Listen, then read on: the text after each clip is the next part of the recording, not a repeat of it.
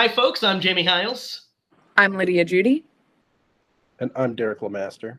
And this is Scream Bloody Movies, the podcast where we discuss the horror news, review a movie each week, and then aconize that movie. Uh, Derek, why were you so slow on the intro? I'm starting to feel this wine. I can tell. Though it's going to be great when we try to synchronize Scream Bloody Movies at the end of this podcast. I can not wait It's going to be the best. for that. How are you guys doing? Doing okay. I made it. So that's half the battle. That is half the battle. That's true. Um, you guys. So we have some horror news this week. Not as much as last week, and not quite as many interesting tidbits. But I'm really excited to talk about today's episode. I think it was a the movie we reviewed this week, Candyman. Yeah, spoiler if you haven't read the title of the episode, is uh is I think it's going to be fun to dissect and to dive into. But before we do that, let's get on to the movie news. So let's start with this. I found out this is interesting. Um, so I guess Bad Robot is doing a TV series version of The Shining called Overlook Hotel Ooh. that explores untold stories of the Overlook Hotel. Um, it was originally supposed to be. It was directed by. Uh, well, let's see. What does it say here? Uh, it was originally supposed to be on HBO Max, but they Mm. passed on it.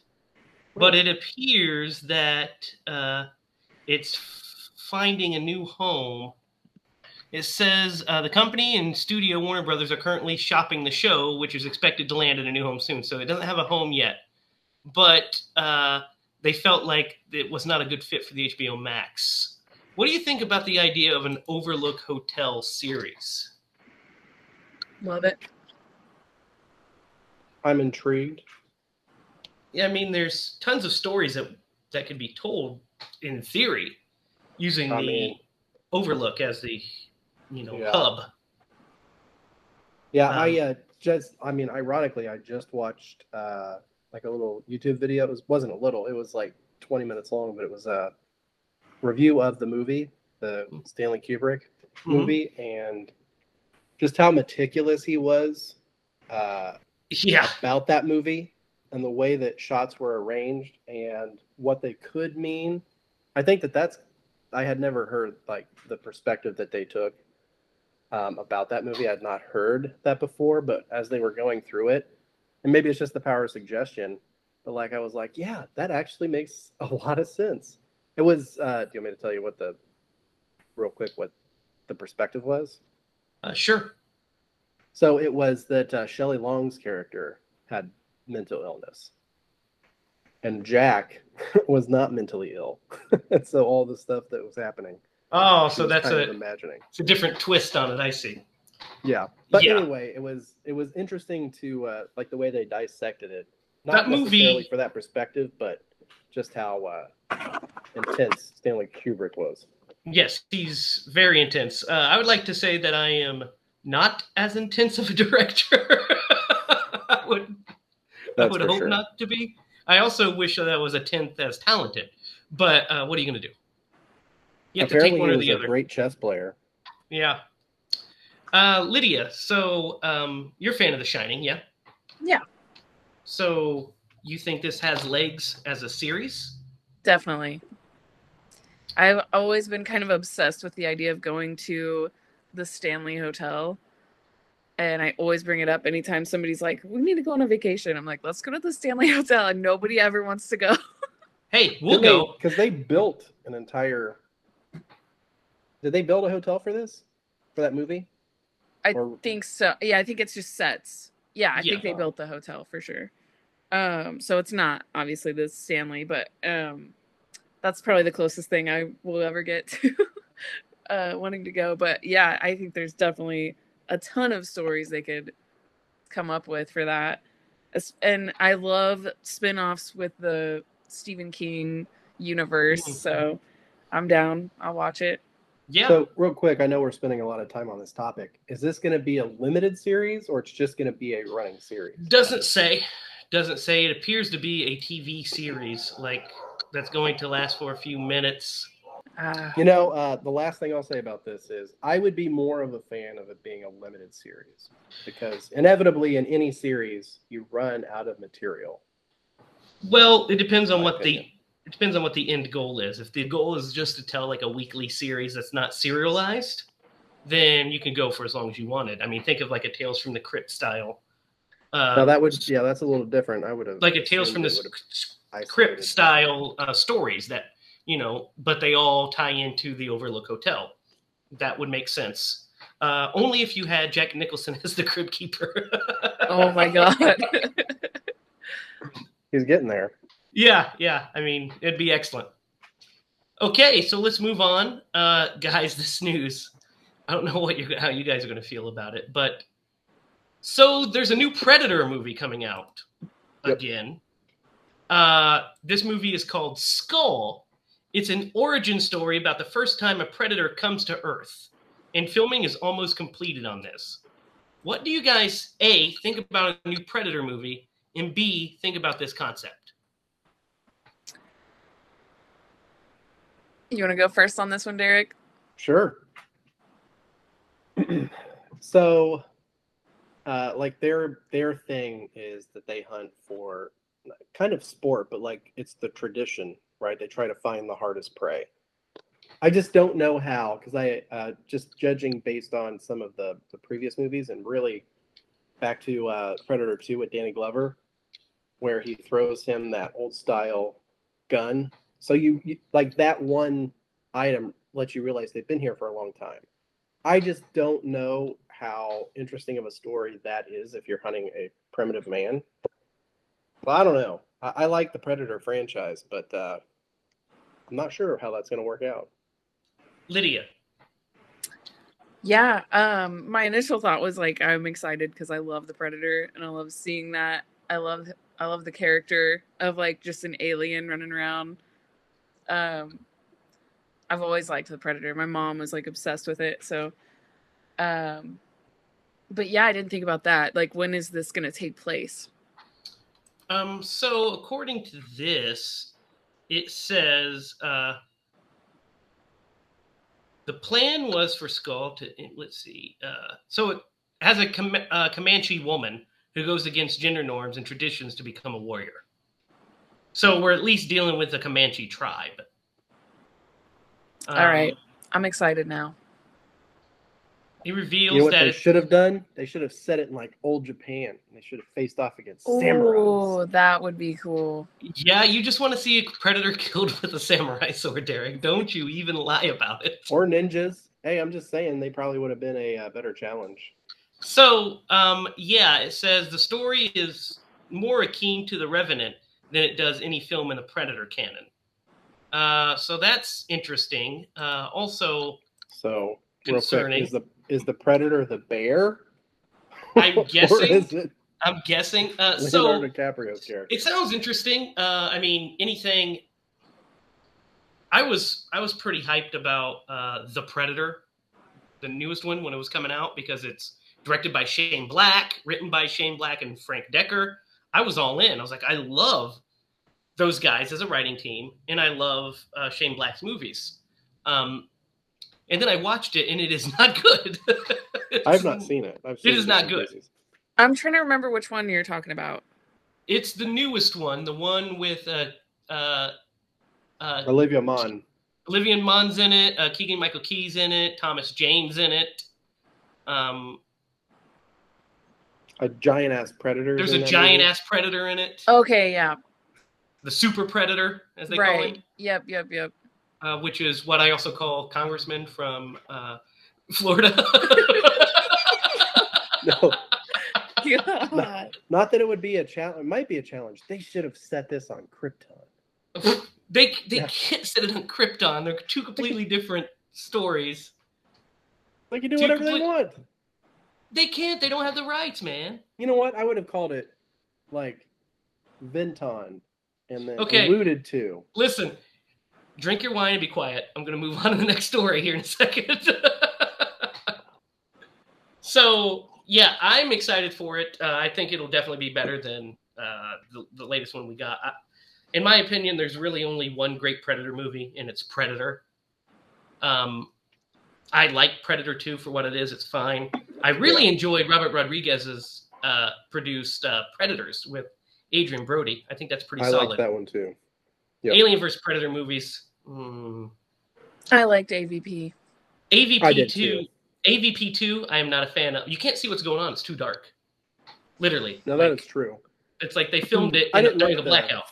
Yeah, I didn't like the AVP movies be- because they were a Alien or a Predator movie. Yeah. Just as a standalone, yeah. it was fun. it was definitely fun. Two franchises facing off. So Lydia, this news will excite you. I think. I don't know if you guys heard this. about this, We but uh, Nicholas Hoult has been cast in a new TV show, or I mean, a new Universal violent comedy coming out called Renfield. Hmm. Um, it uh, a story about him being Dracula's henchman and how shitty a job it is. It's a fun, extremely violent comedy because I've got a crutch in its violence. So, um, yeah, I mean, it's a comedy starring Nicholas Hoult, uh, who of course plays uh, Beast in the X Men First Class movies, uh, starring as Renfield. What do you guys think of this? I don't know what to think about it. Hmm. yeah, I don't either. I I'm excited. I think it's a great interesting. idea. Because if you stop and think about it, being a Dracula henchman would be a terribly shitty job. well, is he a ghoul?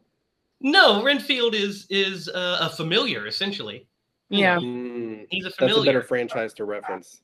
yeah, yeah, he's familiar. You know where I was going, right? Oh, Fright Night. Uh, no, uh, Vampire in Brooklyn. Oh, yeah, yeah, yeah. We'll get to that one one day. That's a good one.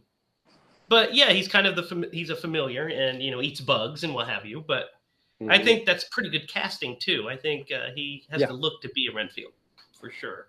I think he'll do well. Um, this is interesting. Uh, another. This is another link in our series of Rob Zombie uh, munsters updates. Oh, good. So I've got some new pictures to show you guys from uh, the new Munsters movie. Um, Rob Zombie just shared some costumes and and what have you.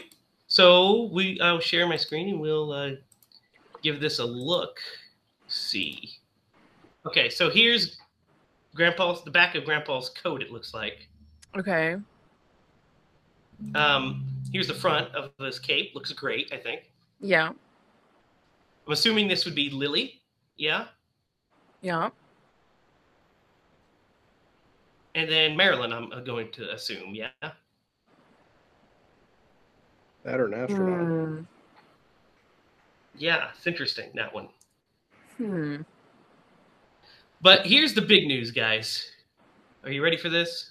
We're going to show you what Herman is going to look like, or at least what one of the molds of his head. You ready? Mm-hmm. There he is. I mean, he looks Herman-like. Looks pretty great, I feel like. Yeah. What do you think, Lydia? Yeah, it's not too bad. It's It hard to that- hard to has that- say. Yeah, it has that zombie aesthetic, of course, right? Yeah. But it's also very Herman-like, so that's cool. Yeah. Yeah. And here's costumes drawn for them. Oh, So okay, so that's the Lily. the that gown like- that we saw. Yep, that looks like Lily's, Lily's gown, and there's Herman's suit. And I mean, Herman looks like Herman. I mean, you know. hmm And here's some uh, set construction. Looks like they're gonna uh, probably building the house. You think the facade of the house?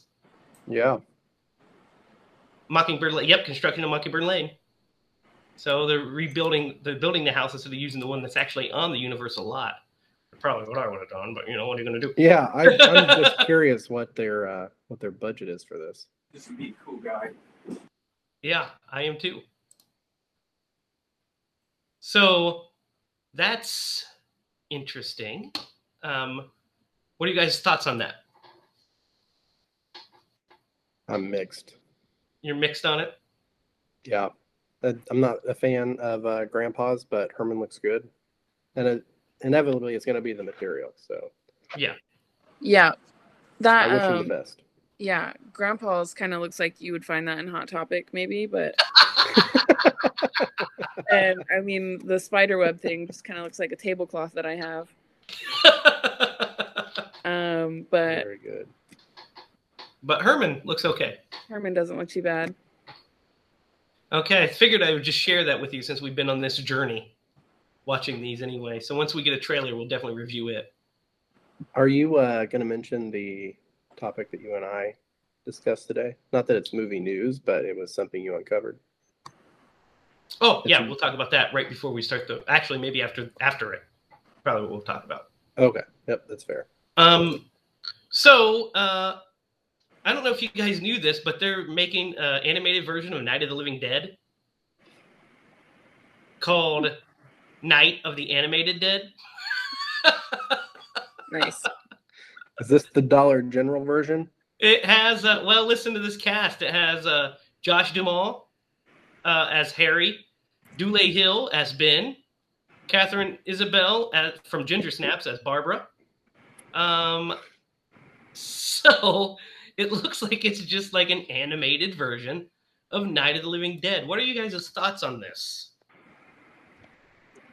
I wonder what the animation is going to look like. Well, I can That's going to make a di- that makes a difference to me. I'm glad you asked, Lydia, because I can show you what the box art looks like. You guys ready for this? Oh yeah. There's the box art. oh, okay. If it looks like that, I'm down for it. Yeah, that looks cool. Looks pretty Unless good, it's right? Just cover art. Here's the full box. Looks pretty good. Honestly, that looks like it would be a better video game. But I mean, it would be a great. But it's coming out uh, on Warner Brothers Digital on September 21st and Blu-ray October 5th um, of this year. So that might be something we look out for, right? And give it a watch. You mm-hmm. guys excited about the the concept of this? I am now more that I saw the cover art. I just hope they stick with that aesthetic and how it looks. Yeah, I think for me it's going to have to be very much art driven to to pull it off. I think Yeah, I mean, Night of the Living Dead's a timeless story, yeah. but it's also a story that's been told a bunch of times now. Yeah. um, and with uh, diminishing returns. I feel like, I mean, they're inevitably going to be diminishing because you can't top George Romero's classic movie. I mean, the movie is already perfection; it's what it needs to be. Mhm. But I really dig uh, the Tom Savini, George Romero written uh, one from 1990, starring uh, our star of tonight, uh, Tony Todd. Uh, Mhm. I might have remember to check that that one out in the future. That's a great remake, in my opinion. I'm showing my hand if we do review it, but whatever. I think there's a weird thing going on with animated stuff being remade too. Um, I I uh, found out recently that they remade the original Pokemon movie, like the first Pokemon movie. they remade it. They remade it like today's cartoon style, where it's like, uh, like CG instead of like but is it the same movie? it's the same movie, different animation. Really? Crazy. That's fascinating. Yeah. So I'm like, I was kind of like not for it, but that's because I'm old now. So, Yeah, I mean, you know, look, computer generated stuff looks great. The, the new CG animation is great, but you know, you give me give me a Looney Tunes short any day with that Yeah. Chuck Jones hand drawn Tex Avery stuff. Yeah, hand drawn. I mean, there's just something, something special about it, you know? Magical, yeah. Uh, I'm sure at least Jamie, you've probably seen this. Have you ever seen Beowulf? The it was an Yeah. animated. Mhm, Movie? with uh, the Angelina Jolie one. Mm. Yeah. Yeah, I would have loved to have seen a horror movie in that uh, in that type style. of animation. Yeah, Mhm. that would have been pretty cool. Yeah, I remember watching it. and I was like, man, this this looks really good. But anyway, it does. And they made uh, um, Polar Polar Express, and they did make a horror movie because you you get to see the dead eyes. Oh, yeah. I guess is that the same technology? Yeah, yeah, same technology. I technology. wouldn't have guessed that. That. Anyway, So, last but not least in horror news, guys, the wallet's going to get a little lighter because it's confirmed that in October they're doing a 4K HD release of Wes Craven's Scream. So it's getting a Ooh. royal treatment, the uh, complete full 4K scan. Uh, so that's exciting news.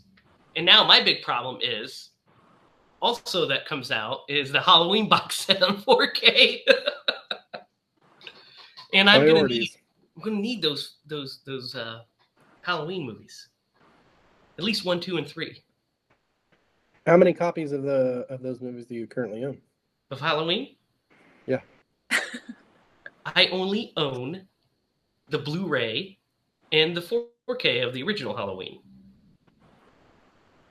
And well, no. Yeah, yeah, that's it. That's it. Because I got rid of the other one once I got the new Blu-ray set. So that's it. But I'm gonna re- give the old 4K because it's not true 4K away to get the true 4K. It's not the same as Evil Dead 2 just because I own that motherfucker like six times.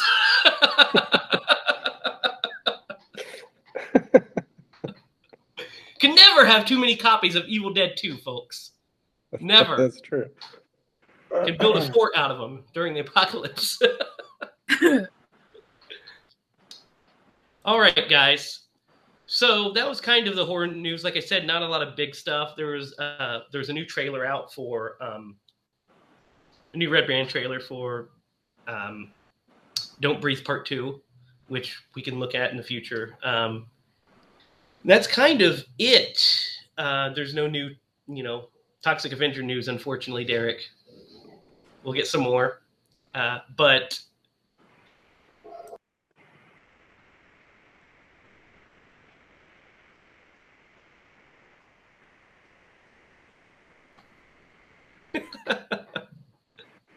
So um, let's get started on Candyman.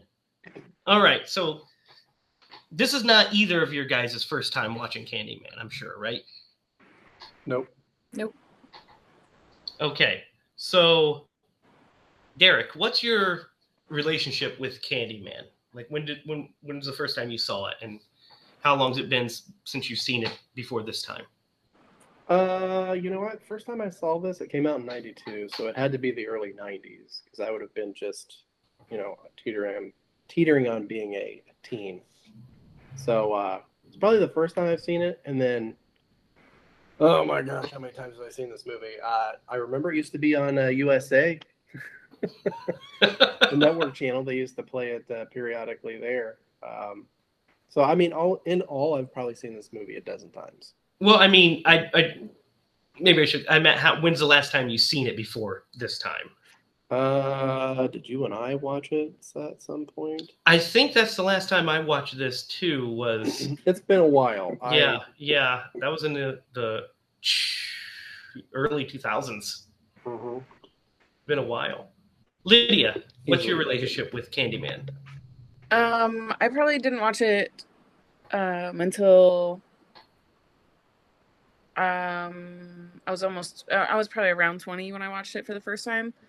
Um, my friends always talked about it, and uh, one of my friends really liked that. It was like one of her favorites, so uh, I finally watched it, and I was like, okay, this is pretty good. And I watched it a couple times since then, and I just watched it not too long ago. So Yeah. So right off the bat, Candyman starts with, um, like all movies do, an intro. You know, like a the uh, opening credits, and it and it plays one of the strengths of this movie, which is its music by Philip Glass.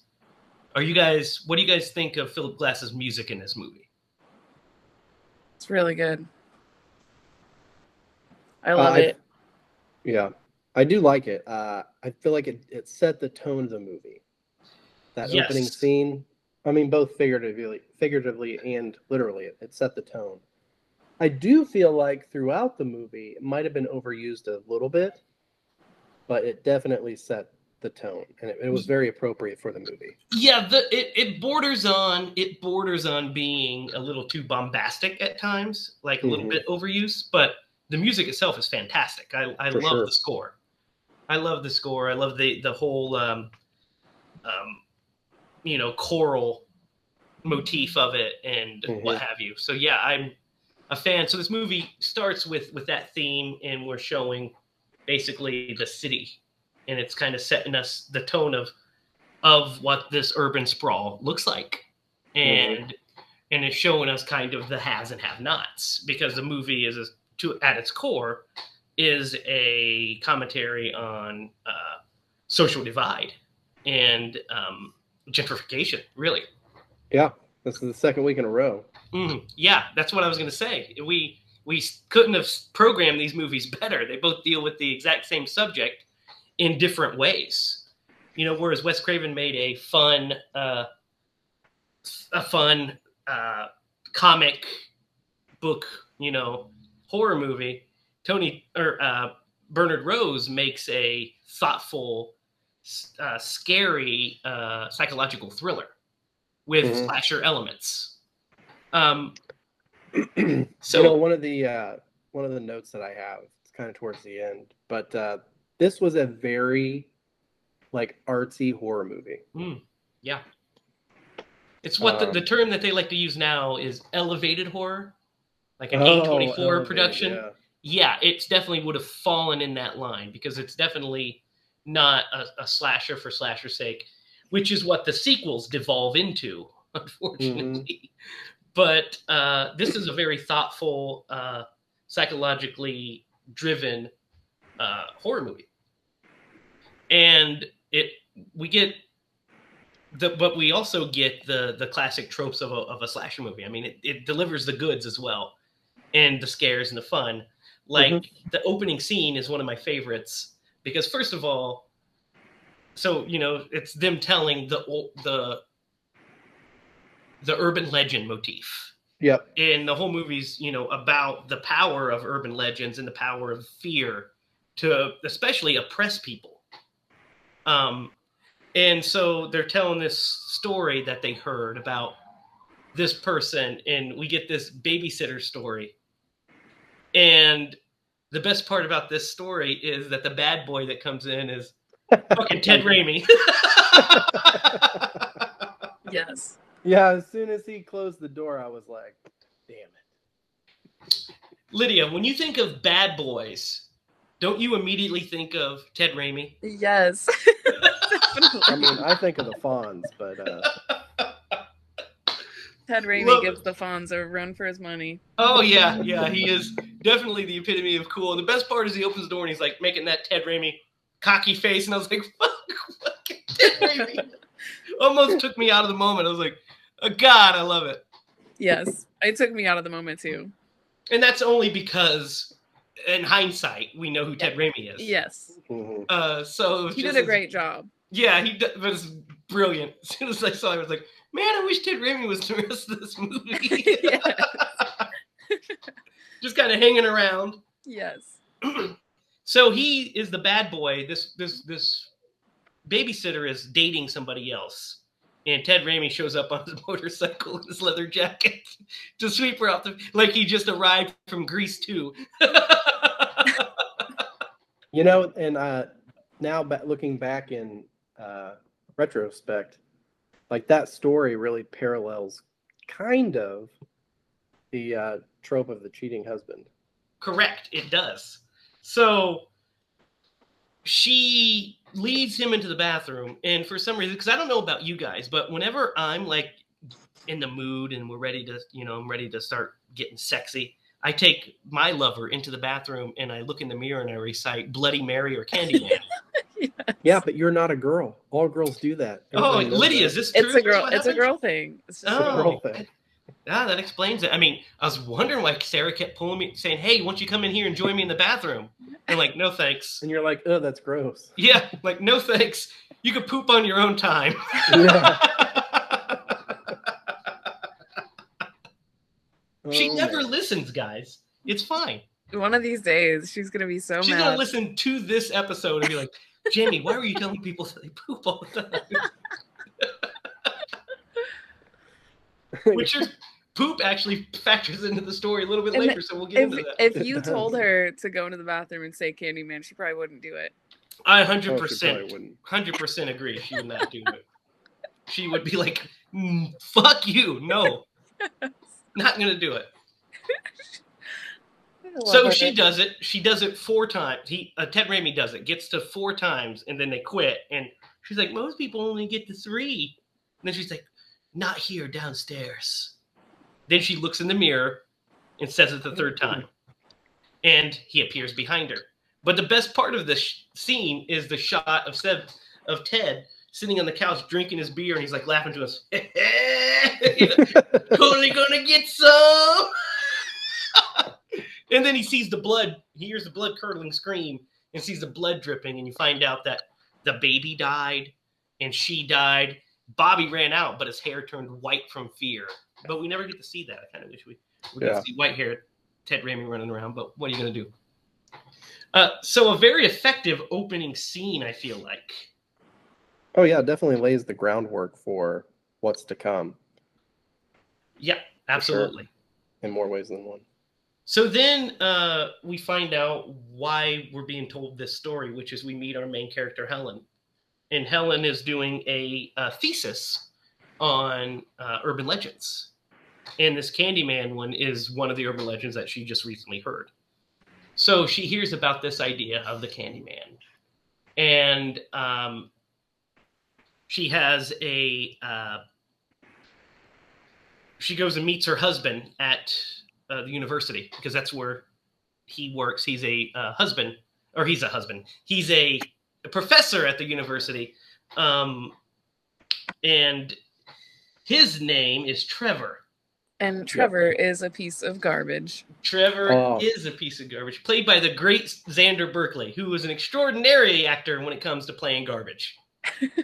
You can, I mean, he sets, uh, like, I even made him uh, a note of this. You can tell he's a douchebag from the beginning, like right from the beginning. Yeah, there's no ambiguity to his his douchiness. Everybody sees it except Helen. Yeah. Because I mean, I just met the guy and I was like, "Oh, Helen, he's you're too good for him, to, honey. Come on, beat it." If Yeah. I was alive in the '90s, I would have thrown thrown my hat in that ring. You were alive in the 90s. yeah, but I was like seven. You can't put an age on love. oh my god, this episode's gonna get demonetized. We're just gonna yes, cut you that can out. put an age on love. We'll we'll cut And that out, have. Derek. Don't worry. yeah, don't worry. We don't let everybody know how creepy you are all the time. Hey, hey, hey, my wife's in her 30s. so am I. So, Derek, of course, as we all know, is 87. So, you know, what are you going to do?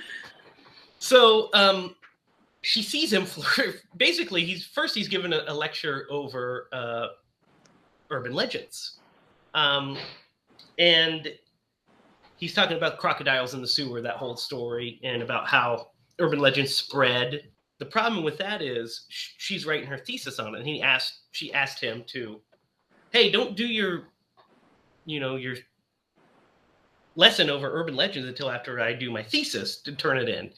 And of course, he's like, "Well, I have a curriculum I have to follow," which doesn't seem like he does. I think he's just a toolbox. Dick. Yeah, his curriculum was like, you have to do urban legends right now. Don't tell your wife about it.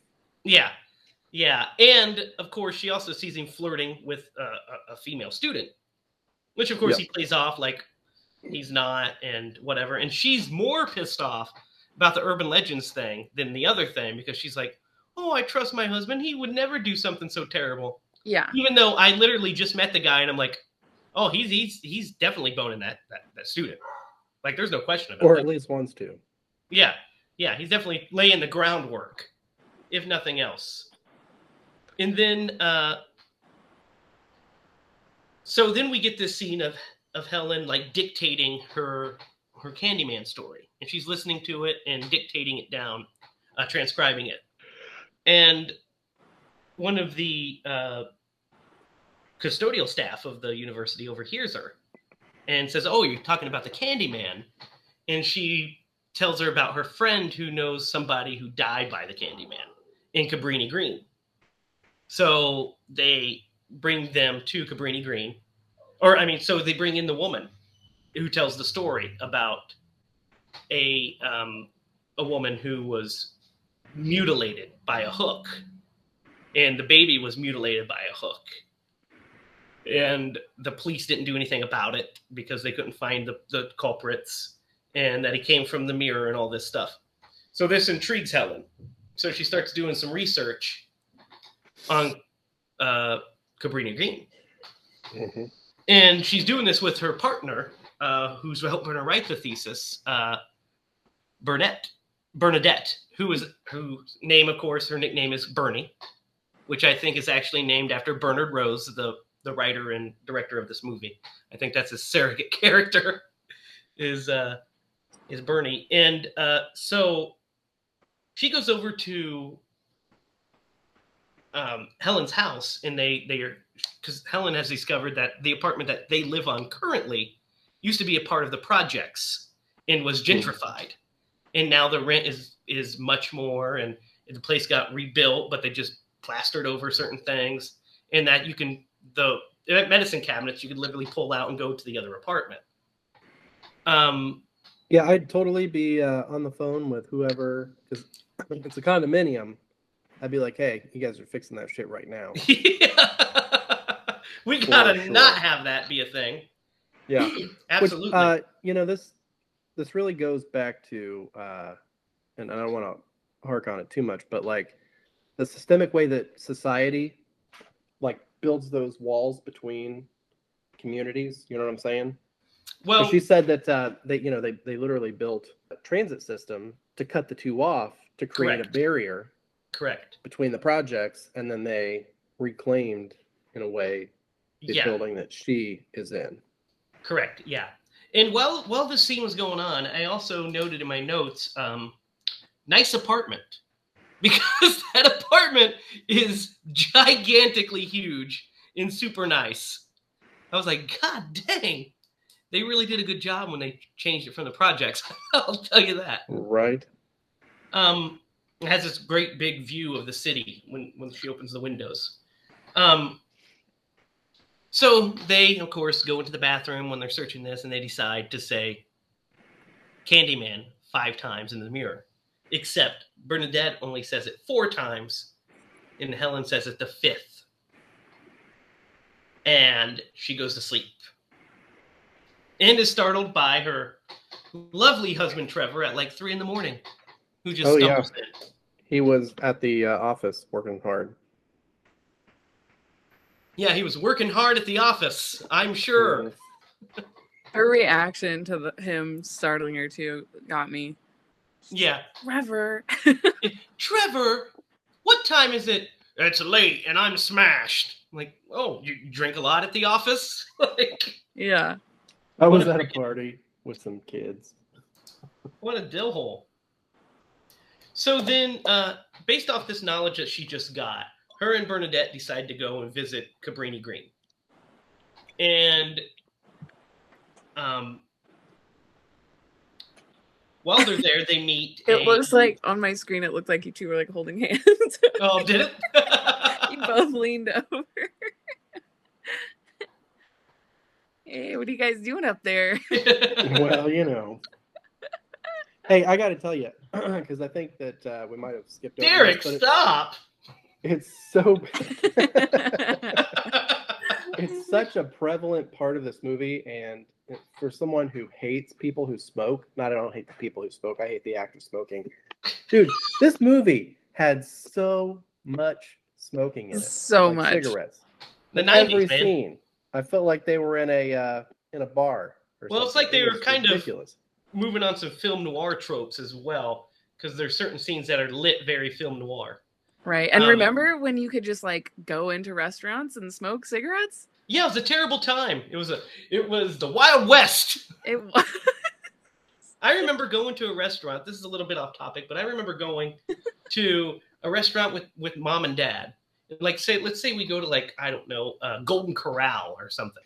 And I remember they would ask us smoking or non-smoking section. yeah. And it'd be like non-smoking, please. And then Like we'd sit in the non-smoking mattered. section. But then like two tables down is where the smoking section starts. So it's like, oh, thanks for doing us that solid. smoke dissipates through the air, guys. It's not Yeah. like there's a force field that it just hits and falls off. Oh, Yeah, you used to be able to smoke on airplanes. Uh, How crazy is that? A pressurized cabin full of oxygen. you also used to. I mean, I mean, you just mentioned bars, and uh, you know, for the I, I played in a band for ten years, and for those ten years, smoking was allowed for about seven of them.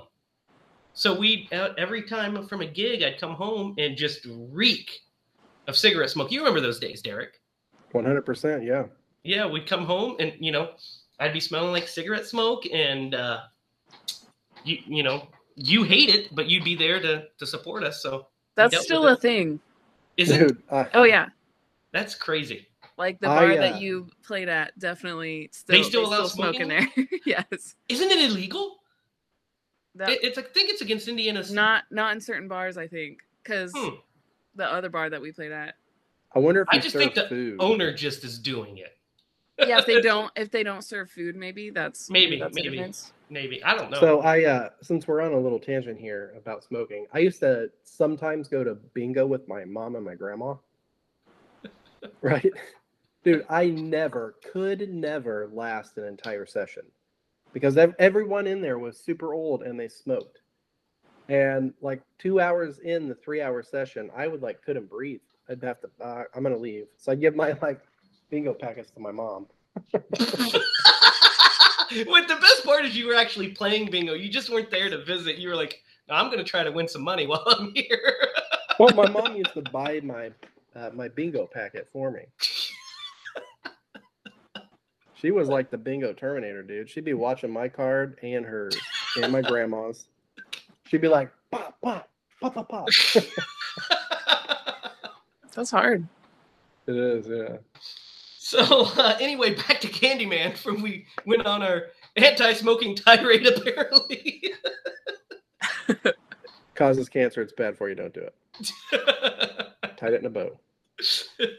tie it up.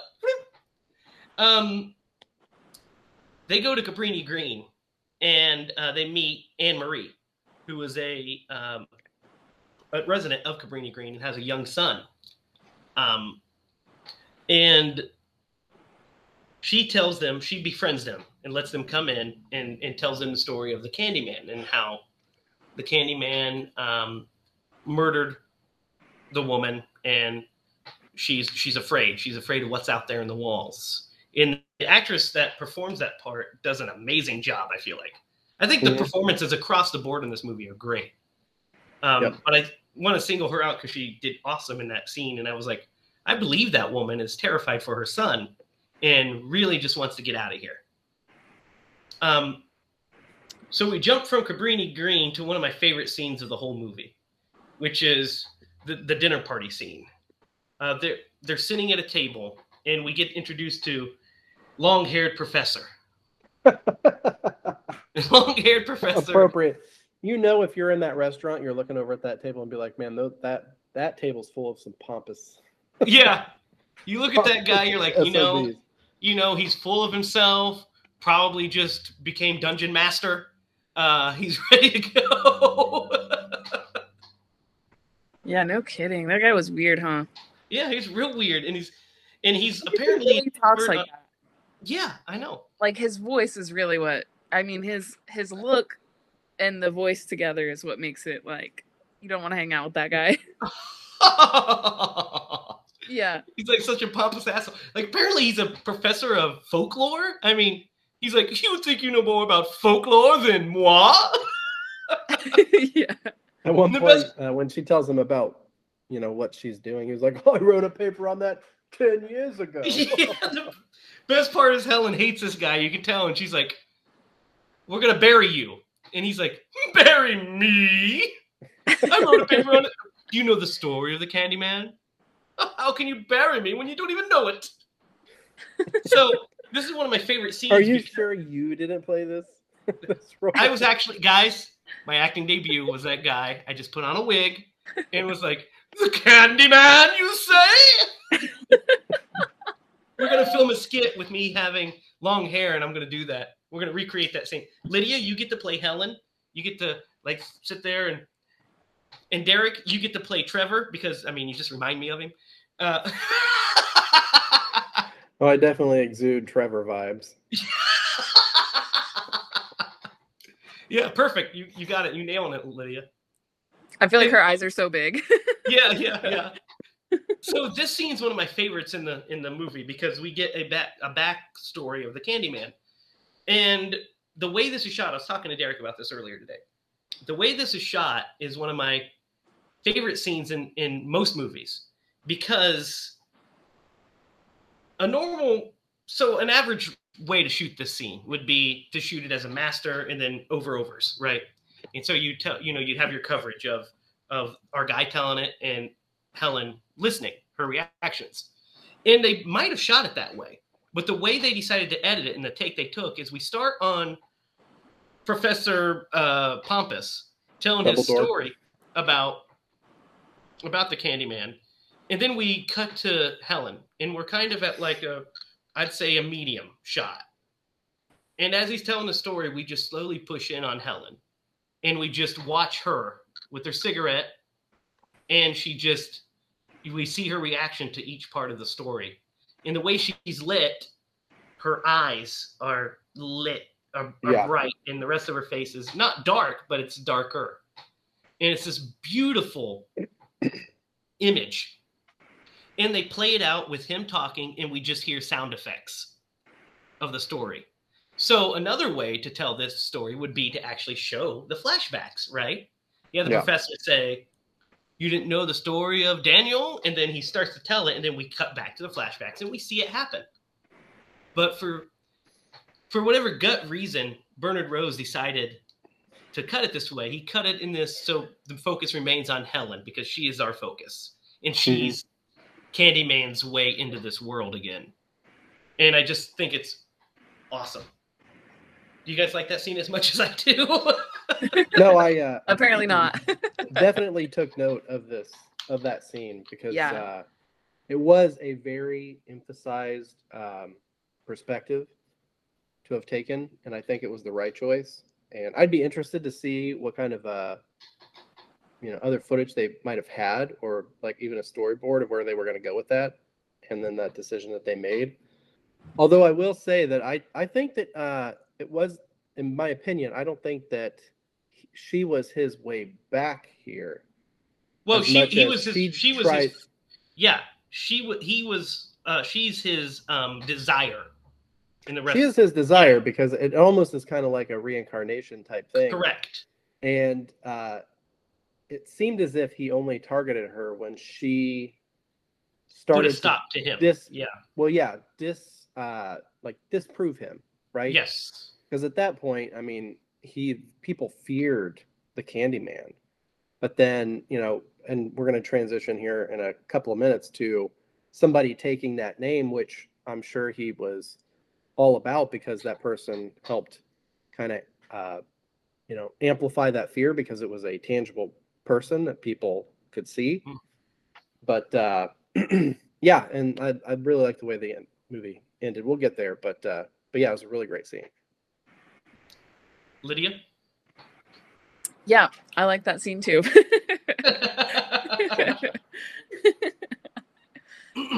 I also I wrote in my notes, uh, long hair professor is deadly. By the way, in case we didn't, that didn't come across about Two hundred percent. much of a weirdo that guy was. yeah. Um, so Helen decides it's a good idea to go back to Cabrini Green because now she's pissed off because of old boy telling her, "How do you expect to be me?" So she goes back and by herself this time, and she encounters a young boy, Jake. Um, and she basically does the trick that I used to do with my brother. She uses reverse psychology on him. Mm-hmm. So you know, you know, when my brother was young and we like say we didn't want him to, we wanted him to go put his toys back. We'd say, Zachary, you better not go put that toy in the toy box. Don't you do it, Zachary. You better not. And then he'd go do it. So she uses the reverse psychology on him by saying, "Oh well, I guess you're just too afraid. If you weren't afraid, you'd be able. I'm going to do it because I'm not afraid." and manipulates this young child into showing her where the Candyman is. Uh, real quick, there's a scene that uh, I think we might have missed. It's, it's either then or it's around this time, where she goes in and she's taking the pictures, and she Hmm, goes through that yes. wall, That was earlier. and on the yes. other side of that wall, when she comes out, it reveals that it is the mouth of the candy. the mouth of the Candyman. Right. That was such a great shot. That is a great shot. I completely skipped that. Yeah, she crawls through the mirror Yeah, the uh, graffiti. and finds the, the the graffiti of the Candyman. I know. Isn't there like a bag of candy with razor blades? There's a bag of candy with razor blades. She cuts herself on it. She runs out of film, but every time she looks at the picture of the Candyman, uh, she like freaks out a little bit. Like like she Yeah. kind of shakes and like just has kind of like ugh, feels nauseous or what have you. Yeah, and there's an intercut frame in what what we're leading up to now that we've met the the young kid Mm. of you know of his face. I mean, Yeah. it's real quick. Yeah.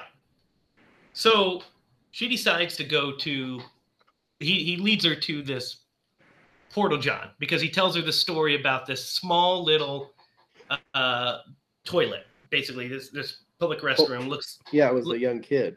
yeah so he tells her the story about how young kid goes into the the restroom and he starts screaming uh because the candy man castrated him with his hook and the big tough guy runs in and sees him laying on the floor covered in blood holding himself uh so Did you catch the uh what that kid says after he was like, Yeah. gonna cut his stuff off? yeah he said uh worse Can't off than- fix that. Better off dead. yeah better off Like, dead I, I, I beg to differ, but so you he know. uh He probably heard that from someone, you know, yeah I'm sure definitely did. Definitely like So most she- kids, the things uncle. kids say. Yeah. So they go to the they go into the restroom, and inside this restroom is the most disgusting restroom I've ever seen. Remember earlier when I promised you guys that we talk about poop? There's poop all over this bathroom. Oh, yeah. Literally. it's a real shitty situation. Yeah, like it's just the writing is all in poop. There's like just blood and poop smeared everywhere, and she like Mm. keeps opening the, the the stalls and you know almost puking, which I would have been doing anyway. But then they get to like the the last one, and it's all like written. There's poop written all over it. And I was thinking to myself as she was there, I was like, please kick that door open. Don't don't use your hand. Just don't don't do it.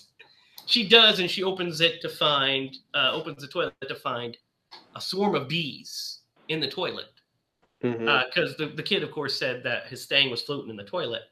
Um, we see bees instead. So she. Which harkens back to the story. yes, uh, the the story of the Candyman, which is that he got he fell in love with this uh, beautiful white woman, Mhm. and once the wealthy family found out, they beat him, they cut off his arm, and then they covered him in- honey so he would be stung to death by bees.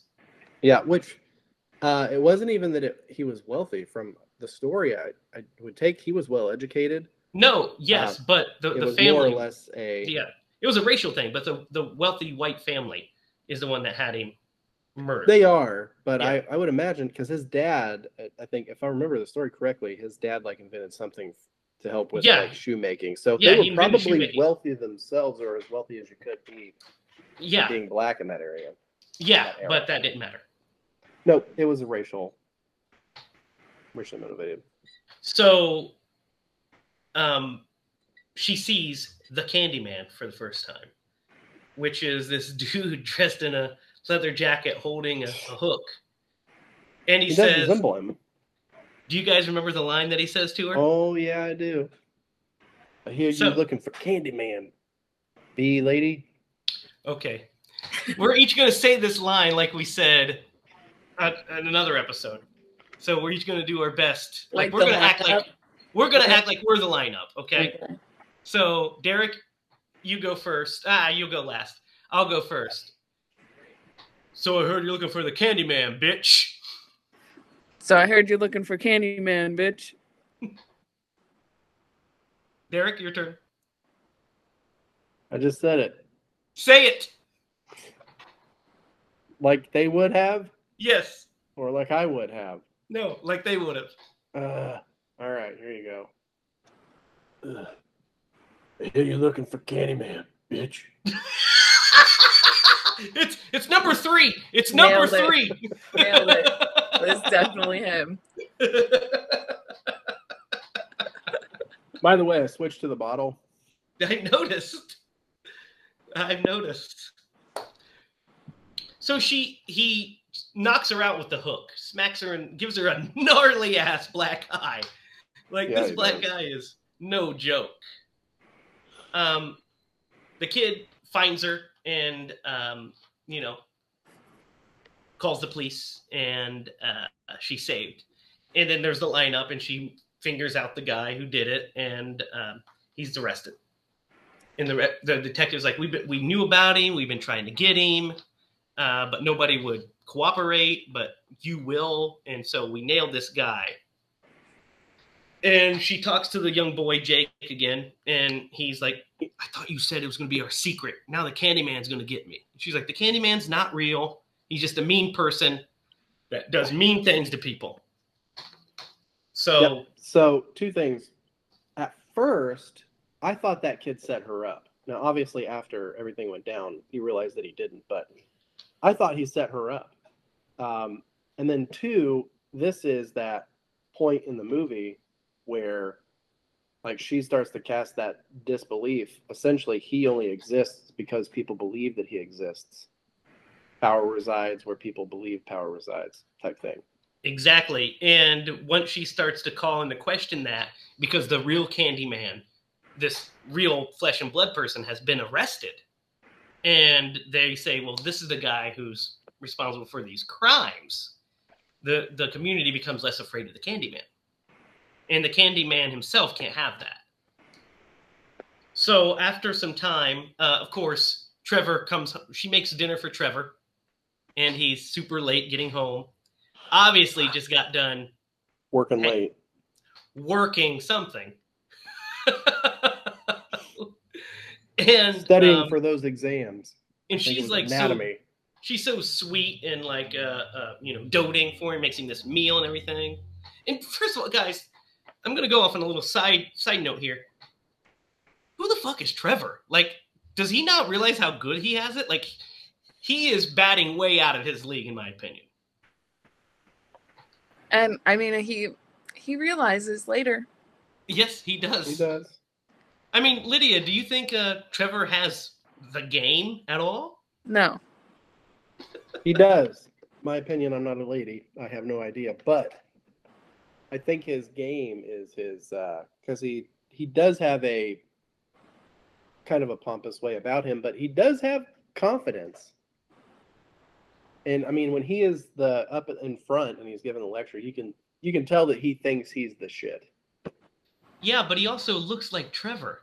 Now he does look like Trevor. I'm not going to disagree with you, but I'm just saying. I've seen some mismatched people in the world. So, um, so do you think Professor Longhair is dating like, uh, you know, like Courteney Cox or something? There's no coming back from that hair.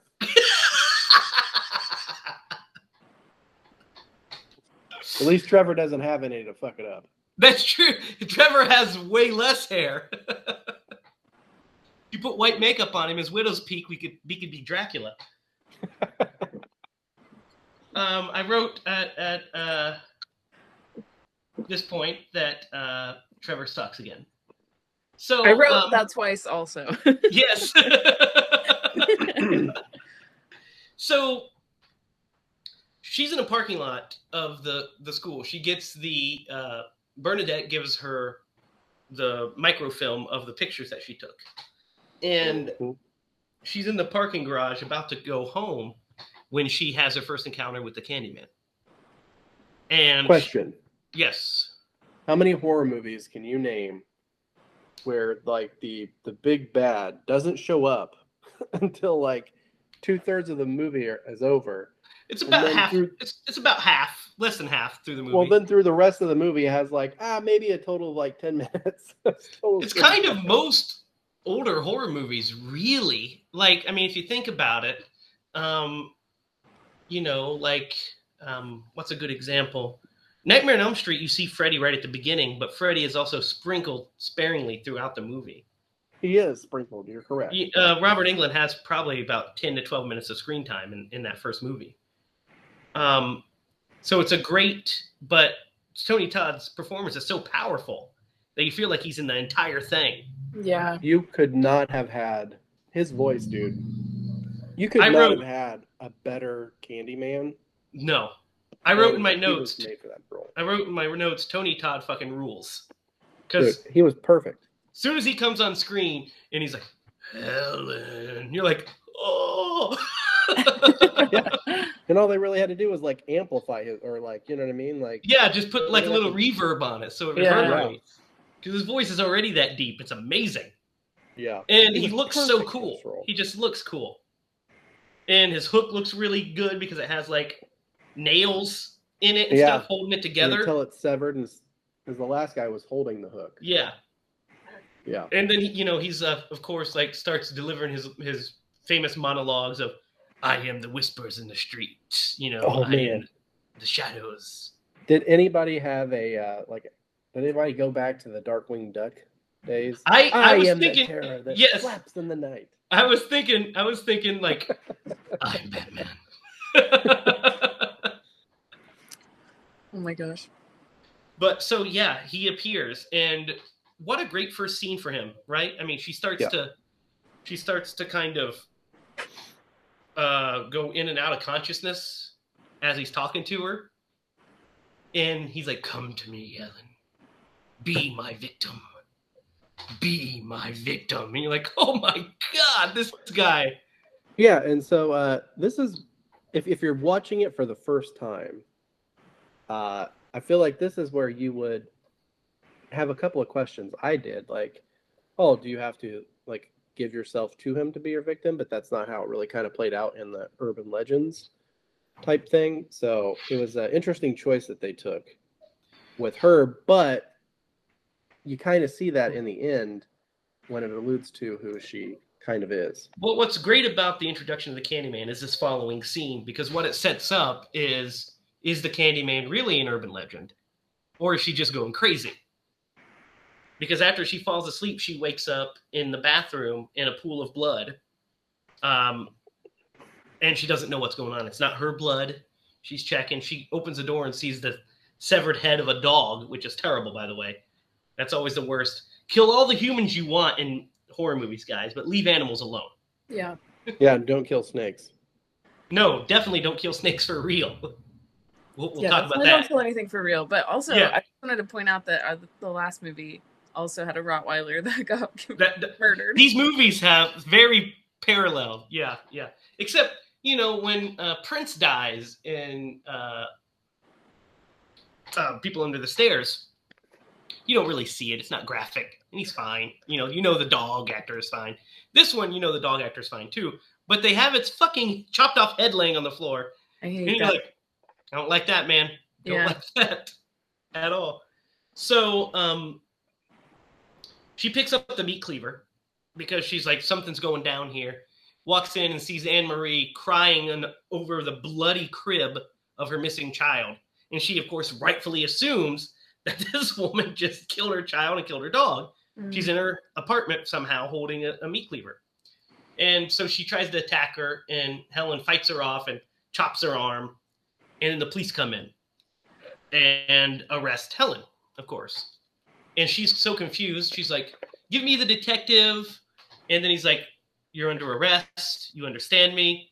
And she's like, I don't under what do you mean? You know, do you understand me? Yeah, I understand. Um, because they the kid's missing. They don't know where it is. They're like, "Where's the kid?" And there's this one great cop that says, "You're sick." to her as this this speech is going on. So I she- don't know how you don't. I mean, if you're a uh, if you're a detective, and they already it's established that they have a relationship, Mhm. right? how you're not more like trying to understand what the motive was. Like, Helen, why did you do it? Asking more probing questions than you're going down.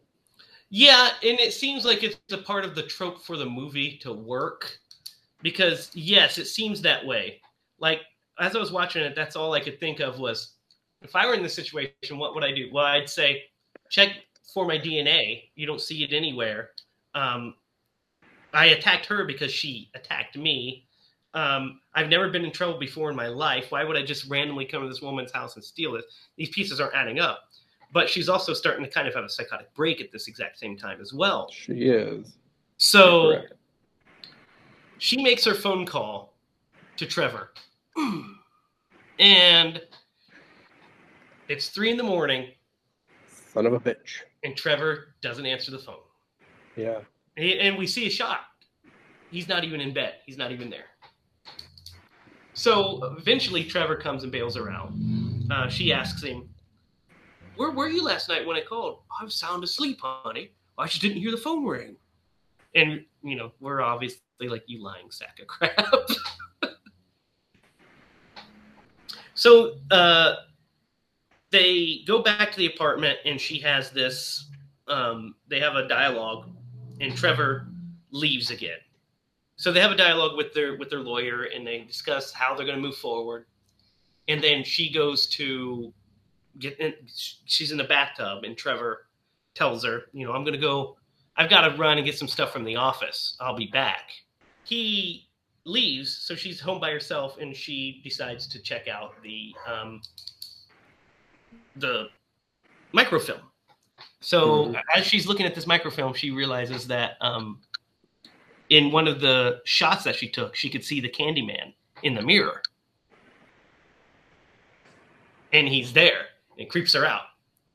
So um, once she does that, she starts to hear his voice again, and um, blacks out. Or she gets a call from her uh, from Bern- Bernadette. And she falls and bernadette's at the door trying to get in. And she wakes up and she's on the floor. She has a cut on her neck and she's holding a knife. She can't she can't move. She's trying to come to her wits. Bernadette breaks in to see what's going on and she encounters the candyman. And uh, we get an off-screen kill and i was at first disappointed with this like of course off-screen kill but then in the the next shot once the police come in, she goes into the living room and when she comes to realizes that she's handcuffed. she comes to and goes in the living room and sees Bernadette gutted on the uh, living room floor. What do you think of that effect, Lydia? It looked pretty creepy. Like her face. I was really looking at her face more than anything because it was so pale and drained. and Yeah. Scary. What do you think, Derek? Uh, you know, I I don't know how and someone who did it would have reacted, but just like her reaction of seeing that, like if I were a cop, if I were someone, I would at least take note, like, oh, she genuinely seems shocked and like saddened that her friend just died and taken aback. I'm assuming at this point they think that she's disassociating, that she is And that, yeah, and that very well could be that Yeah. she's like uh, has a um, some kind of psychological ailment. Well, I mean, um, they send her to a psych ward and Yeah, so the, her for a she month. she ends up at a psych ward for a month. In the following scene, there's a great scene. The first night she's there, she's handcuffed on the bed, and the Candyman comes down and hovers over top of her. Yeah, What do you guys think of that scene? great scene. uh, so scary. I love the fact that he just the way he's hovering and he's like taunting her, and then when the the cops come in, he lowers underneath the bed, and then she's like, "He's under the bed. He's under the bed," and they inject her, and then the next thing she knows, a month has passed. Yeah. By the way, you could tell like when the uh, nurse stuck the needle in her arm. Yeah, I saw it It too. It was totally. Yeah, like a retractable. Yeah. Yeah, yeah, a retractable uh, needle. yeah, it was a great effect. And it was a great uh like I could liken it to a game of chess, Mm, right? Like that is him hovering over her, being like, "Ah, I almost have you in checkmate." Like you're because because he's telling her, "I'm going to take everything from you. You might as well just give up now. I'm going to take Yeah. everything from you. You need to be my victim." And uh, so she still thinks that she has Trevor at this point. So she wakes up. A month has passed, and she gets hauled in to go see the doctor, Doctor Burke. Of course, Mm. when she said it was Dr. Burke, I thought it was going to be, uh, excuse me, I thought it was uh, going to be Tom Selleck uh, from Friends. Dr. Richard Burke? So we're introduced to this Dr. Burke guy, and he uh, tell informs us that she's been there a month, shows us the video of her encounter, and sees that she's yelling at nothing. And she's like, I, Mhm. this can't be true. None of this makes sense, you know. She's like, I want to talk to my attorney. He said, I'm working for your attorney. We're trying to prove that you're crazy so you can't stand trial, essentially. And he's she's like, it, I didn't do it. It was him. I'm not capable of that. She's like, it was him, and I can prove it. I can summon him. So she looks in the mirror, says Candyman five times, and so then first off, maybe it's because she was on meds, but I'd be like, "Hey, you need to call like ten people into this room." Yeah, well, I don't think. Yeah, I think don't think she's thinking clearly at all. And so Probably she uh, she she does it. Call, says the Candyman five times, and then blood comes from his mouth. The next thing you know, he's getting like hooked from behind by the Candyman, and uh, she, he goes and undoes her her cuffs, her straps, because that's what what I was thinking is if she stays strapped up, there's going to be no way for her to have done this. She could prove that somebody else didn't do it, but he removes her straps. So then she could have done it. She's free. Even though what weapon did she use to gut this guy from behind? Who knows? Uh, but then he says, you know, uh, come to me or whatever, and Come to me. and then freaking It says come to me or whatever. or whatever he says. He says some kind of flowery Candyman bullshit, like "Your blood of the victims flows freely through the seas." some kind of eloquent Tony Todd Candyman bullshit, and then he flies out of the window. Which also, if you look closely, you can see the harness dragging him out of the window. Yeah, Oh, I'm yeah. sure. Yeah. yeah, yeah. But it's Fix such a great effect. Such a great uh, effect of him just flying out of the window backwards. It's very unexpected.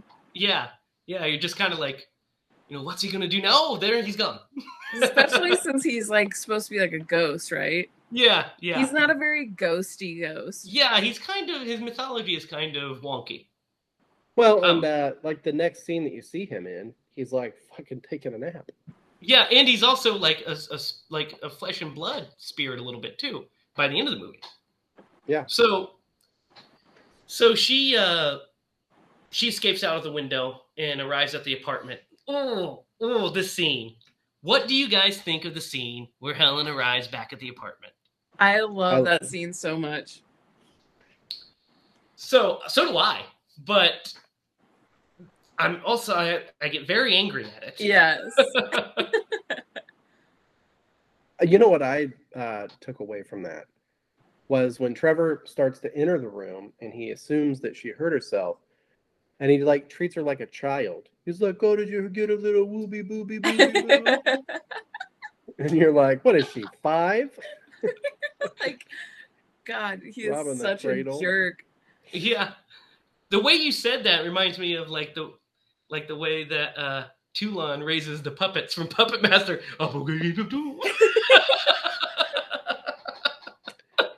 May or may not be the same language." maybe maybe they're related. so yeah, yeah, like she arrives in to see this woman painting her house this horrible pink color. Painting her apartment this terrible pink color, and she's like, you know, basically like, what the fuck are you doing in my house? Yeah. And the, the, the, the girl's reaction is great. She's like, starts immediately crying. Dude, she freaks out. yeah. And She Trevor comes. Actually, it's a really great, uh, and I feel like a, a kind of a natural reaction that she would have had. Oh, 100%. Yeah. I mean, Yeah, if you can put very well yourself in her shoes, besides her being, you know, a piece of crap that was cheating with the professor. Home professor. wrecking. Yeah, if she wasn't Has he? home wrecking, you can imagine. You know, she's this woman has been accused of these grisly murders Yeah. and is standing right in front of you, and yeah, you know she's gonna be pissed because you're painting her house and boinking her husband. yeah. So yeah, her pink, no less. yeah, her reaction is brilliant. And I just love the way she kind of lays it. Trevor, I wrote in the notes right here. Trevor is a coward fuck rag. was my actual note. Very Good. appropriate. Because he's all like, you know, like, Helen, maybe we need to call the call this call the hospital. She's like, nobody's calling anything. Oh. Yeah. I love her in that scene. She is so scary. She's scarier than any fucking boogeyman, Candyman, whatever. She's the scariest because she is like, I. She could probably kill him at that point. yeah, she's so angry. And the best part though is how she keeps her anger in check, except for she pulls, she slowly goes up and pulls the tablecloth, the drop cloth off the table, and then she's like, "I hate this color scheme," and throws the the, the paint bucket against the wall. yes. Yep. and then she's like, "Call him." Holds the phone up, call him. And she sits down and she's like, "What happened? You know what's going on? I didn't kill anybody." And then Trevor starts to inch towards the phone. And she looks up at him and he's like, "Oh," goes back again, and she just walks out. And he immediately goes over to the phone. Oh, and um, so she knows what she's got to do now. She realizes realizes that she has lost everything. He she tells him, "You were all I had left." Yep. My and once she lost that connection, she goes to the, the river and realizes what she has to do. Realizes that baby's life's in danger, and it's her life for the baby. Um, and she's going to give her life for that baby. So, real quick, I want to touch on the baby. Uh, because this baby's been missing for over a month, Yeah, right? So, there's a scene in this movie where uh, the Candyman is feeding the baby. Mhm. What one would probably is, assume is his blood. That's what I assumed. Could just be candy that he put on his finger, which, uh, you know, after we get done with Yeah. this movie and we yeah, touch on, you know, So- what you kind of discovered today, it's Yeah. going to make more sense. yeah. Uh, I just assume that Candyman has just been uh, grabbing some Gerbers. Goes down to the local Aldi. It's an, it's an option. goes down to Aldi, grabs a you know like a big twelve pack of the Gerbers, and he's just like in between killings, he's like, "It's time. I must feed this baby, so Helen will trade her life for me." Yeah. Here You comes the airplane. No wonder he was taking a nap, man. He's been taking care of a baby. Yeah, he's been taking care. He's like, "The baby's asleep. This is my only time to nap." These are true statements. so she arrives at the Candyman's lair and finds him, like you just alluded to, asleep on the altar. Like he's like legit snoring. She has uh she finds the hook from the fake Candyman. And goes and hooks him as he wakes up and he just pulls it out and there's this great splurt of blood Mm-hmm. like just nonchalantly, just a splurt of blood. And then he walks up, you know, to her and you know says, "Will you be my victim?" And she accepts, and she he carries her like the bride of Frankenstein. Such this beautiful gothic shot of him carrying her to the altar, and he's like, she's like, they're talking, they're having dialogue as this is going on. And she's like, are, he's like, "Are you afraid?" And she's like, "Yeah." And he's like, "What are you afraid of? The pain or what comes after?" Both. And he says, I can promise you the pain will be exquisite, but you don't have to worry about after. We'll be together. And he lays her down on this altar and he like starts like putting his hook up her dress. And I'm like, oh, I'm getting a little uncomfortable with this. whoa, whoa, whoa there, Candyman. I don't think she gave you permission for that. yeah, like chill out with that hook, bro. Yeah. I know you like cutting off peepees. There's none down there. He's like, oh, it appears my work is done. now, uh, is it is it before or after she gives in to him that she realizes that, uh, like, she it is I, man. I don't want to It's say like a reincarnation. Yes, it's after. it- okay, we're it's getting after. there. Yeah, so she passes out. When she wakes up, Candyman is gone, and the baby is gone. And she sees the murals on the wall, and that's when she sees what you just were talking about a mural of a woman that looks like her. And she realizes that she may be the reincarnation of his love. Yeah. And um, she walks out of the room and she hears the baby crying in this furniture pile. It's like a pile. I guess it's a fire pile. I don't know if Well, these yeah, are she like. even makes a reference to it. Yeah, they make a reference to it earlier in the movie, right? Yeah, when she's walking with the little kid. Oh, are you guys building a bonfire? Yeah, Right. for the party. For the party, right? That's why it's there. Yeah, I wonder And- what kind of party they're gonna throw. A furniture party. It looks like. this IKEA is shit. And so they. uh She crawls into this labyrinth. Like apparently, this, this. By the way, this pile has like mazes through it that she can just kind of chill out in. And Candyman's like chilling in like the what I would consider the lobby of this. the lobby. The lobby. of I would call it the uh, the conference room. Yeah. And so she, Candyman's chilling there, and she arrives and saves the, you know, tries to get the baby, and Candyman grabs her, and he's and as she's going in, she has the hook, and Jake sees the hook and thinks it's the Candyman. So he goes and tells everybody, and they start throwing gas on this. They're going to light it on fire to kill the Candyman once and for all. And they so they light it on fire. And Candyman's like, "This is going to be great. We're all going to die together." you know, we can live forever together, blah, blah, blah. And she can't let that happen. She can't let this baby die. And she needs to end the Candyman's reign. So she uh, grabs a piece of wood and stabs him right in the chest, which earlier, by the way, I forgot to mention, when they were having their like moment together, uh, is when we get the introduction of his bees. He opens his chest up, the great effect, and you see all these bees inside this rib cage. And then Tony Todd is actually has live bees in his mouth for the shots of the bees, and he kisses her with the bees. Uh, I better uh, have- classic image. Classic image. policy. He had like a cup in his mouth, I think, and the bees were in it. That's how they shot it. But he had the bees all over his face and stuff. That's why they didn't cast you as the Candyman, Derek. That is no bueno.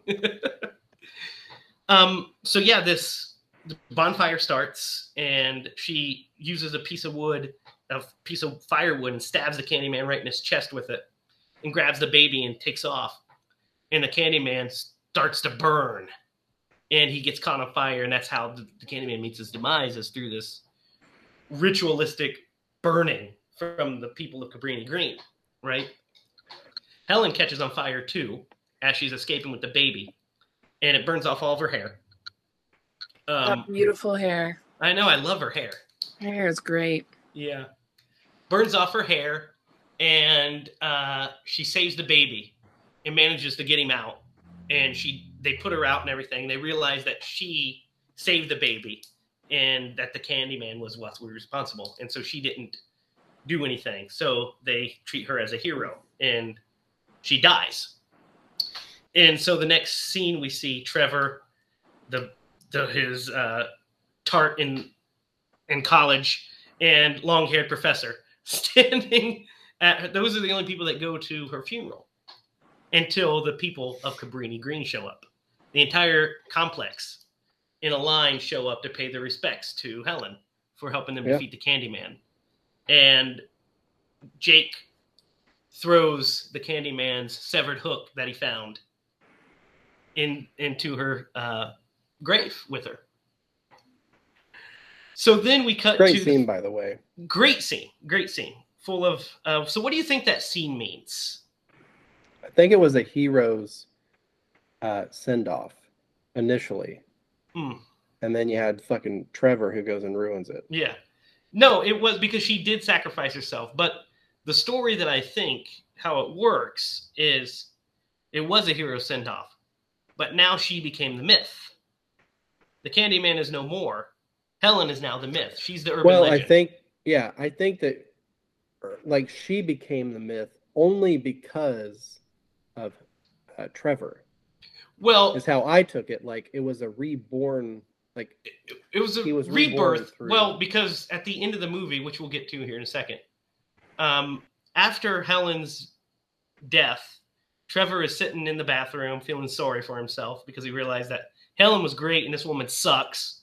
She just was good in the sack. And by the way, can I point out this T-shirt that this woman's wearing? uh noticed.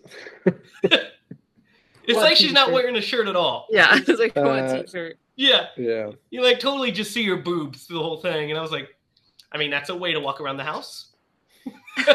They're at home, casual Yeah. wear. I mean, you know.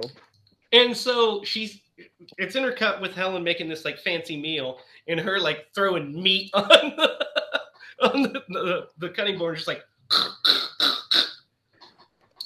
And so he's feeling sorry for himself, so he starts saying her name as he's crying in the mirror. Helen, oh Helen, Helen. He says it five times, and she appears behind him and says, uh, "What's the matter, Trevor?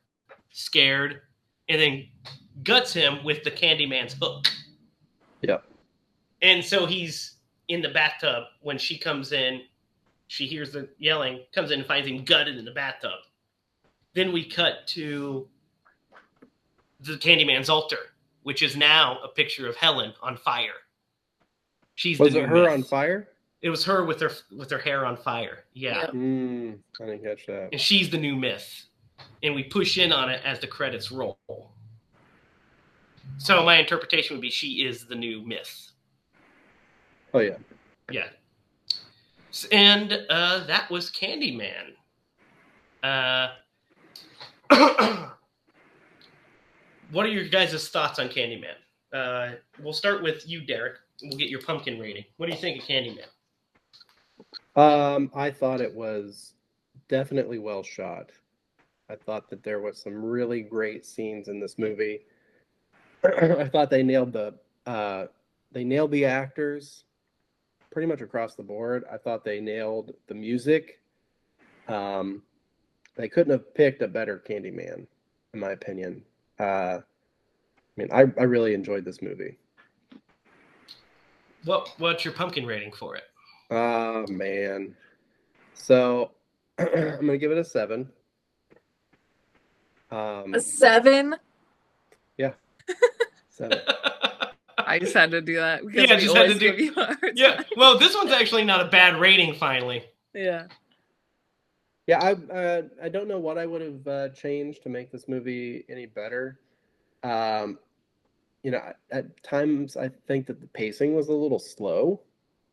I had a critique about it, but uh, yeah, you know, I, I thought it was that was a great movie. I enjoyed it.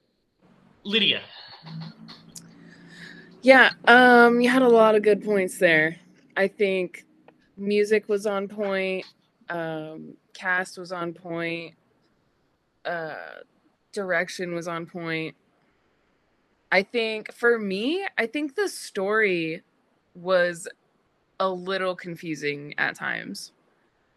Um, when she goes into the wall and finds like the candy with the razors in it, that really confused me and then i i think they were meaning it that it was the fake candyman was doing that.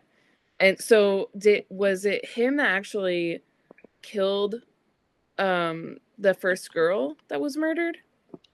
Because that The was one that kind of was- confusing to me. It's ambiguous.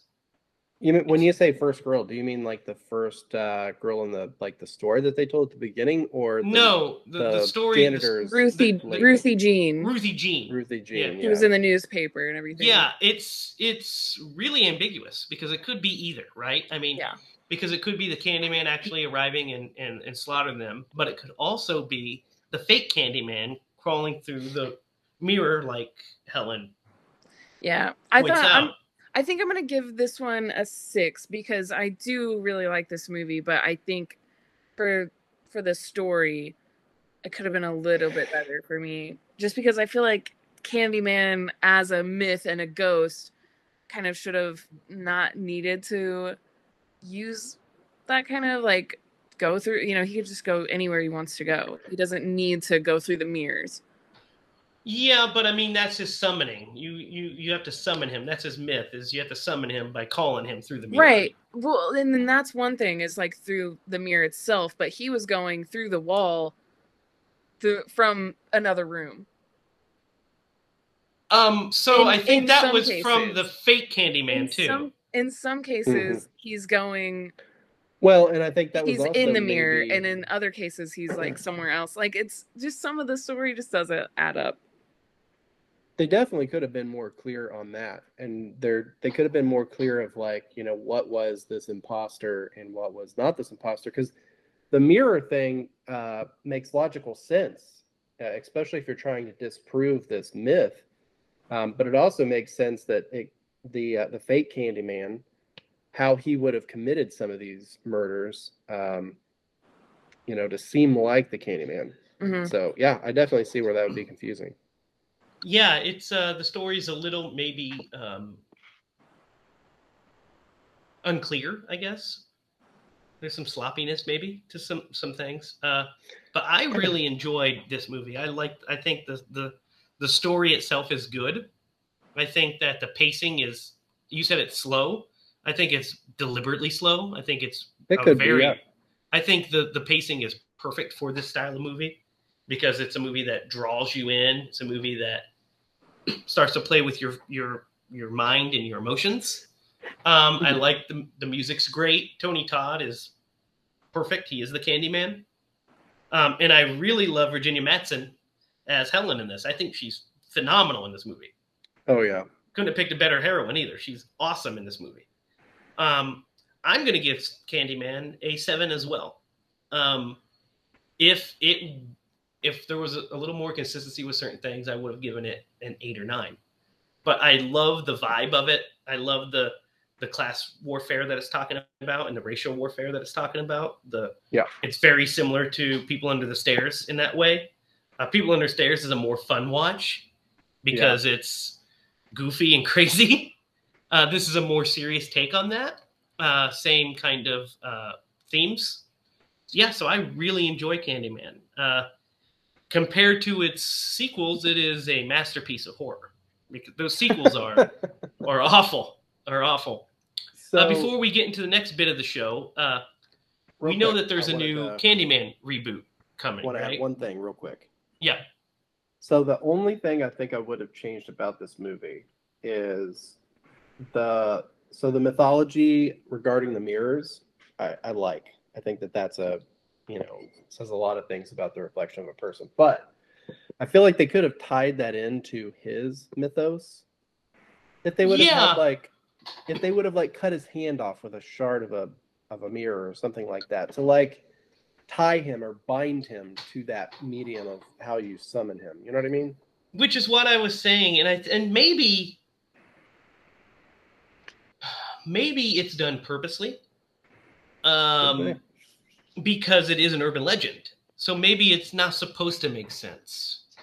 Because they so maybe the rules are to a different urban legend. so maybe the the rules are sloppy purposely because it's it's an oral tradition that you know oh well my my cousin june has a friend whose sister saw the candyman and so in that game of telephone maybe these rules get switched and changed and what have you so maybe the things that we take as gospel uh, such as his his backstory and stuff aren't necessarily completely gospel and maybe the rules are purposely kind of uh, vague and pliable because that's the nature of urban legends and mythology Yeah, and especially when it's not written down Yeah, and it, it also could be because he alludes to like he is a, a being of some sort. He is tethered to this world because his mythology, like he lives on through his mythology. right So it could also be that he just inherits whatever mythology they assign to him. Like they liken it to would call him through a mirror. And so, you know, yeah that becomes his vessel. so i mean that's stuff that maybe will get answered here in the future because we talked about Yeah. the new candyman they're making Yeah. and about how you know we, i mean we assumed it's a reboot of candyman Uh, I did. Well, as I was doing some research, I found out that that's not the case. The new Candyman is not a reboot of Candyman. It's a sequel to the original Candyman. Oh. So the the story is, from what I've gathered and what I found, is it's about an artist who is down on his luck and moves into these apartments that used to be. So Cabrini Green was tore down and new condos were built in its place, like the previous story, and it becomes gentrified. But our main character in this movie is the infant little boy from the first movie, Really? grown up. Yes. Okay. So The he, end. That's how you do this shit. That's yeah. how you do it. So then Yeah. he is That's awesome. brought back, or so he's there and he starts. An old timer tells him about the story of the Candyman. And he starts researching it, and then the Candyman starts. So he starts seeing himself as the Candyman in certain scenes. Uh, we, from what I've read, Tony Todd's in it. I'm assuming Tony Todd is the Candyman. In it. What? and we uh Helen's listed as a character returning. It's not uh Virginia Madsen, but it's uh somebody else playing Helen. The actress that plays um Anne Marie is in it as uh Anne Marie, his mom.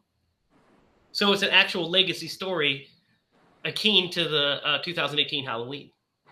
Nice. So doesn't that make See, you much more that's where excited about this movie? I was already and really excited, where- but now that scene comes into play. I hope that they play on it where he is he kept that child for an entire month and like where he's feeding the child. I, I hope they play on it, but I I love this idea. Very excited. This changed the whole dynamic of the movie for me. Yeah, I was excited too. I after this movie, after I watched this movie last night, I was like, oh, let me look up some stuff on on Candyman. I was like, oh, let me look up stuff on this uh, reboot, and then I was like, oh, this is a sequel. This is not a reboot. They're labeling it as a reboot, but it's not. It's a belated sequel to Candyman. they want to surprise people. I'm sure. Probably, yeah, yeah. And so I was excited about that. I was more excited to see this movie than it was before. So, guys, you know what time it is? It's time Um. to Atkinize Candyman. I don't know if we can do this one. Oh, I will go Yeah, we first. can. I will go it. first. All right, Tom go ahead. Atkins would 100% play the Ted Raimi role if I was casting this movie.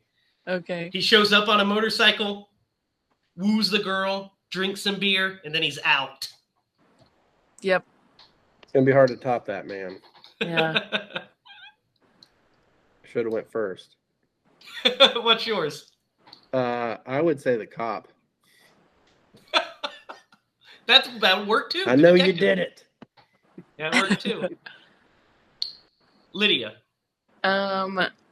Oh, I guess Trevor. yeah, but then you. I mean, I could see you. Wait, I, I, mean, I he could see it. does have some qualities. Yeah, and I mean, the girls do flock to him, so that aspect's there. I mean, and that would explain why she isn't like automatically just like mad and like dumping him because she would just want to stay with him, you know? Yeah, because he's Tom Atkins. Yeah, absolutely. Yeah. One hundred percent. I. I mean, that's a good one too. I think all solid choices. I'm surprised none of us said long-haired professor. I almost did. I almost did. I don't know if he. Uh, I that, might get kicked a- out of the podcast if I said Yeah. that. Yeah, we all know that I'm going to be the the new casted long-haired professor. You mean me? How dare you? Yeah. You think you can top me? so, uh, Derek, it's your turn to pick this week. For what movie we are watching next week. Should we spin the wheel? Mm, man, I I really debated on this one. I Ooh, what's he think gonna pick? I think I'm gonna go with the Monster Squad. Oh! Monster Squad. Dropping the Yeah. bomb on Monster Squad? Yep. I just watched Monster Squad. I am not, but I will watch it three times in a row. You just watched the Monster Squad? I just watched it. So do you own that one? No, I watched it at work. Oh, nice. I watched it with um, uh, customers. Oh, good. who Was it on enjoyed TV? Yeah, it's on Pluto. Oh, it's on Pluto. So there, we know how to watch it. I own this movie, so I don't need to. So That's guys, the way to go on it. Pluto and watch the Monster Squad before next week, so then you can be caught up to date with us when we watch the Monster Squad next week. Interesting pick, Derek. That's a good one. That's Dude, I actually a love really that good. movie. Yeah, it, that's going to be a good one. We're going to have a lot to say about the Monster Squad. That's for sure. Yeah. Uh, I mean, we've been on a run of picking really good movies. We haven't had a, a shit one since what? Puppet Master. what are you saying, Jamie? What are you saying? Yeah. Nothing. Nothing. Nothing. We'll get to we'll get to some more Puppet Masters here soon.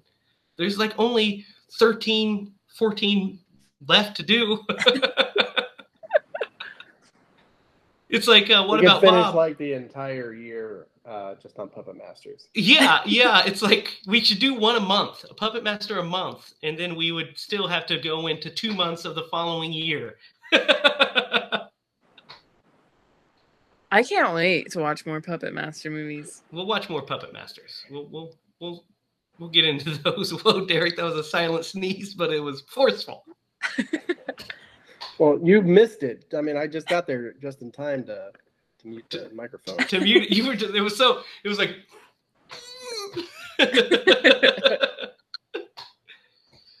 okay, guys. So there you have it. Next week, uh, Monster Squad. This week we have seven, six, seven as our pumpkin ratings for um, the Candyman. And uh, thanks for tuning in. Uh, we'll see you next week. And remember, if you're gonna scream, scream, Scream bloody bloody movies. movies. Well, Derek, you are way behind Scream Bloody Movies. See you, folks.